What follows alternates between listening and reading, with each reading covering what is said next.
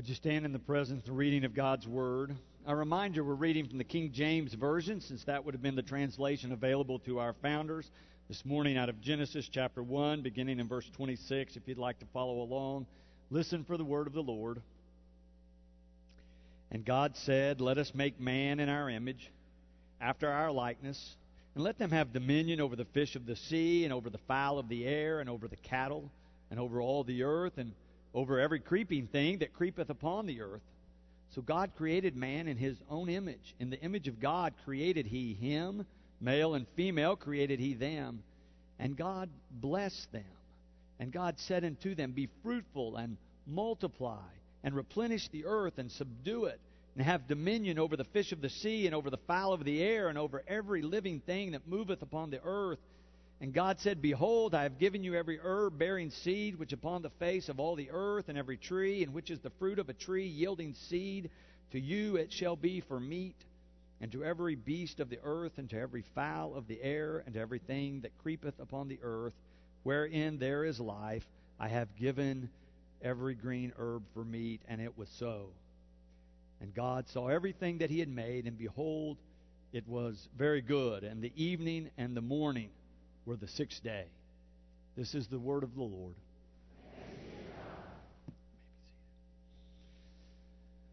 Well, we began this series talking about faith at the American founding. Last week we focused in on what was happening in the founders' lives, what the culture was like, and particularly how they were understanding who God was and how God was at work in the world and how God was at work in history based on the Judeo Christian metaphysic of a God who created and had created all of us and had a purpose in mind. And we talked about that these founders, as they were entering through this rebellion or this struggle for freedom or this fight for independence, began to identify things that were happening in their midst that they believed were only happening, or at least happening by the aid of God Almighty. They began to refer to them as signal interventions of the Lord or signal interventions of God. And I told you about this book that I've been reading, that I've been using on two wings where the author, Michael Novak, looks at how faith and reason played together. And as they were putting all of this together and seeing what was happening in their colonies and, and trying to figure out what kind of rights and freedom they should have, that they really began to believe that God was on their side, that God wanted free people on the earth. Not only because they wanted freedom, but because God is on the side of freedom and equality for all of humanity. They began to understand that this was one of God's purposes in the world. But as I was researching some of this, I also began to realize that this was a very rare phenomenon at that time. One fellow estimated that of the 750 million people in the world at the time, only 39 million were free in 1776 If you do the math, that's only about 5% of the whole global population. Only 5% living free. In some places, slavery was so common that it was believed to be the natural order or the right order of things. In other places, not so much slavery, but the whole idea of hierarchy with the king at the top, right under God, and so different sets of rights for different groups of people based on where you were born. So, this is a rare event. This is an uncommon happening as they began to work on this. And they're drawing certainly on the Enlightenment, on the ideas of reason and the, these charters that were being written and these compacts that were being written. But our founders drew upon the text from Genesis 1 that we just read moments ago. I think you can hear echoes from this text in our founding documents. Listen again to what the founders would have been reading, what they would have been thinking as they were people of faith. In verse 26, and God said, Let us make man in our image after our likeness, and let them have dominion over the fish of the sea, and over the fowl of the air, and over the cattle. And it goes on to name all those things. And then in verse 27, so God created man in his own image. In the image of God created he him. Male and female created he them. And then on into 28, and God blessed them. And God said unto them, Be fruitful and multiply and replenish the earth and subdue it and have dominion over the fish of the sea and over the fowl of the air and over every living thing that moveth upon the earth. Can you hear the echoes of we are created in a certain way where we have certain rights, that we're created with a kind of liberty or freedom? They drew on the roots of their faith to help them discover and develop these ideas of declaring their independence. Do you know the name Benjamin Rush? He was the signer of the Declaration. Amazing to me, he was only 30 years old when he signed the Declaration of Independence. Such a young man taking such a bold step. And yet he was accomplished in many ways already. He was a medical doctor. He was the only doctor to sign the Declaration. He had studied at several universities here in the colonies. He had also gone back to England and Scotland and done further study. While there, he helped uh, recruit uh, President Witherspoon to come and be the president of Princeton. Also, during his life, he established the first American Bible Society. He established the first free uh, medical clinic. He helped establish the roots of veterinary medicine. He was a groundbreaking physician in working with people who were mentally ill and trying to understand who they were and what their issues were and how, as a medical doctor, he might be able to help them. When he was writing, he mentioned that many of them felt like they were signing their own death warrants when they signed the Declaration.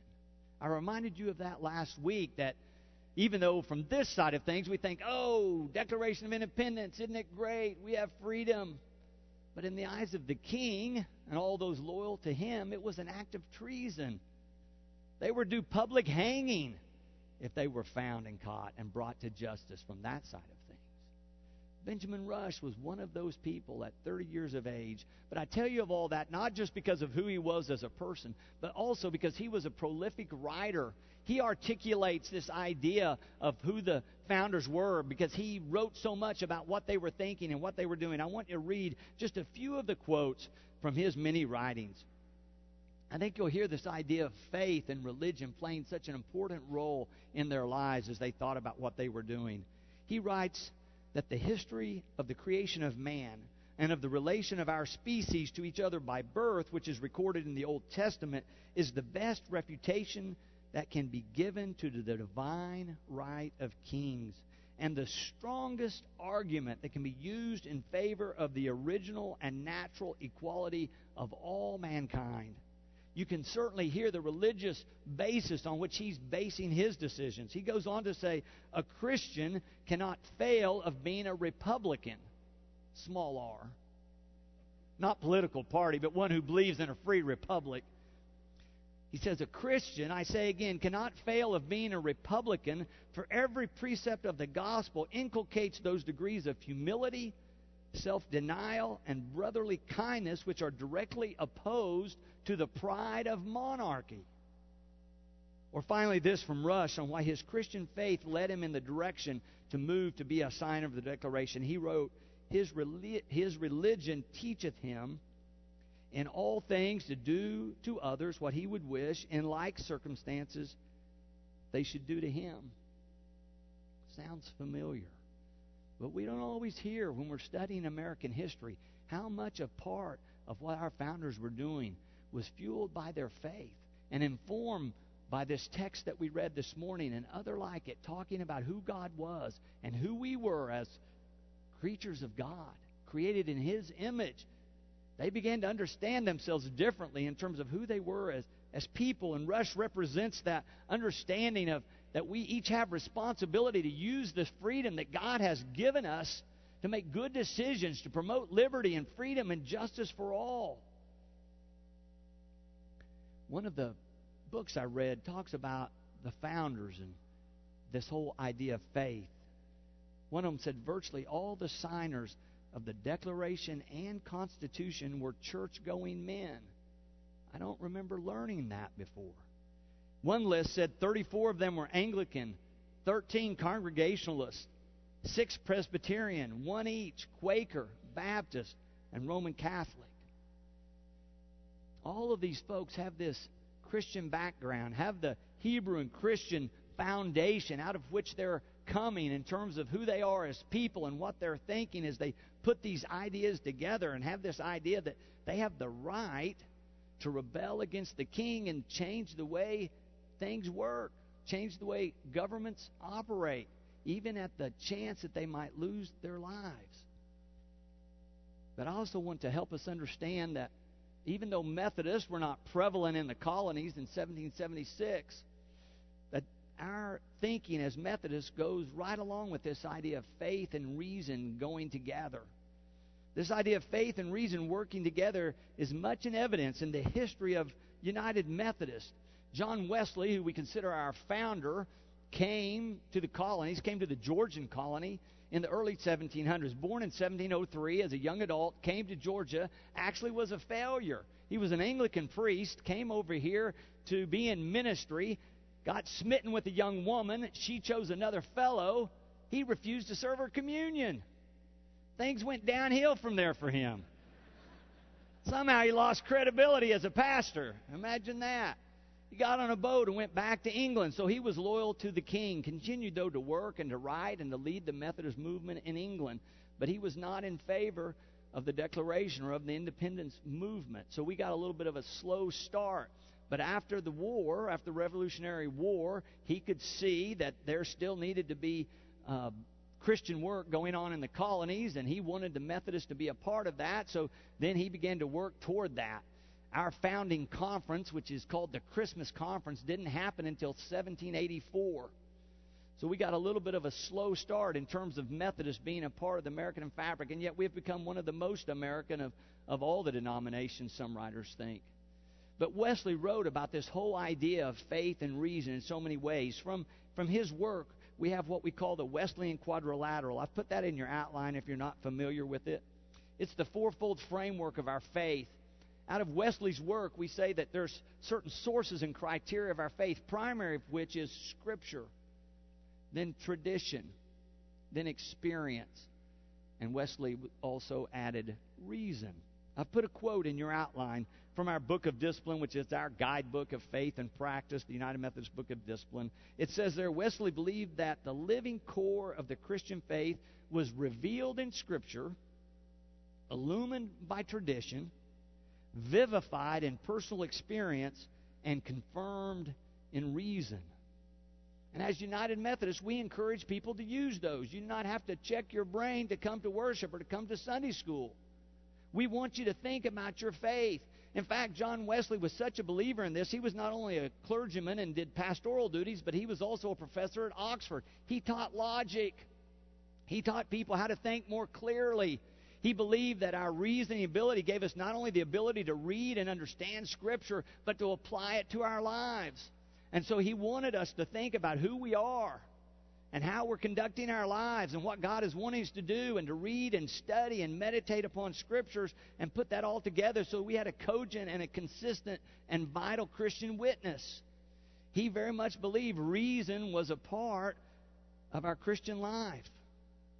We believe that faith and reason work together for good, just as many of the founders did.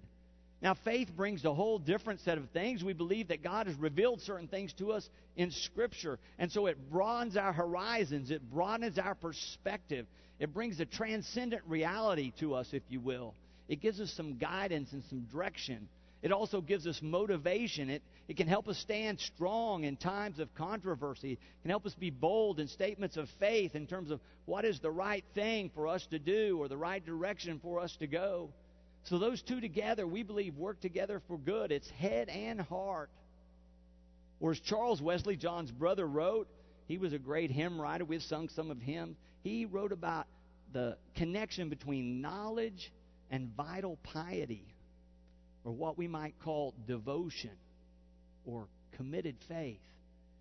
The Wesley brothers and the Methodists, and now as United Methodists, we believe those things go together we believe that we should use them. And that brings us back around to where we began with this foundational text from Genesis stating the belief that we are created by God with freedom and equality with the purpose to do good. So I leave you with this. I just challenge you to examine your own life and your pursuits and your career and your relationships and ask yourself, am I using my faith and reason to make good decisions? To be sure that I'm a, a faithful Christian witness? Am I using all the resources that God has made available to me so that I can serve God in the way that God wants me to, so that I can experience the abundant life that God has promised us through Jesus Christ? I leave you finally with the last question I've put on your outline. Just something to ponder this week. How am I using my God given freedom? If you believe that God has created you and given you gifts to use in the world, that both faith and reason being gifts of God and talents have been given you, are you using those for God's purposes? Something to think about. Amen.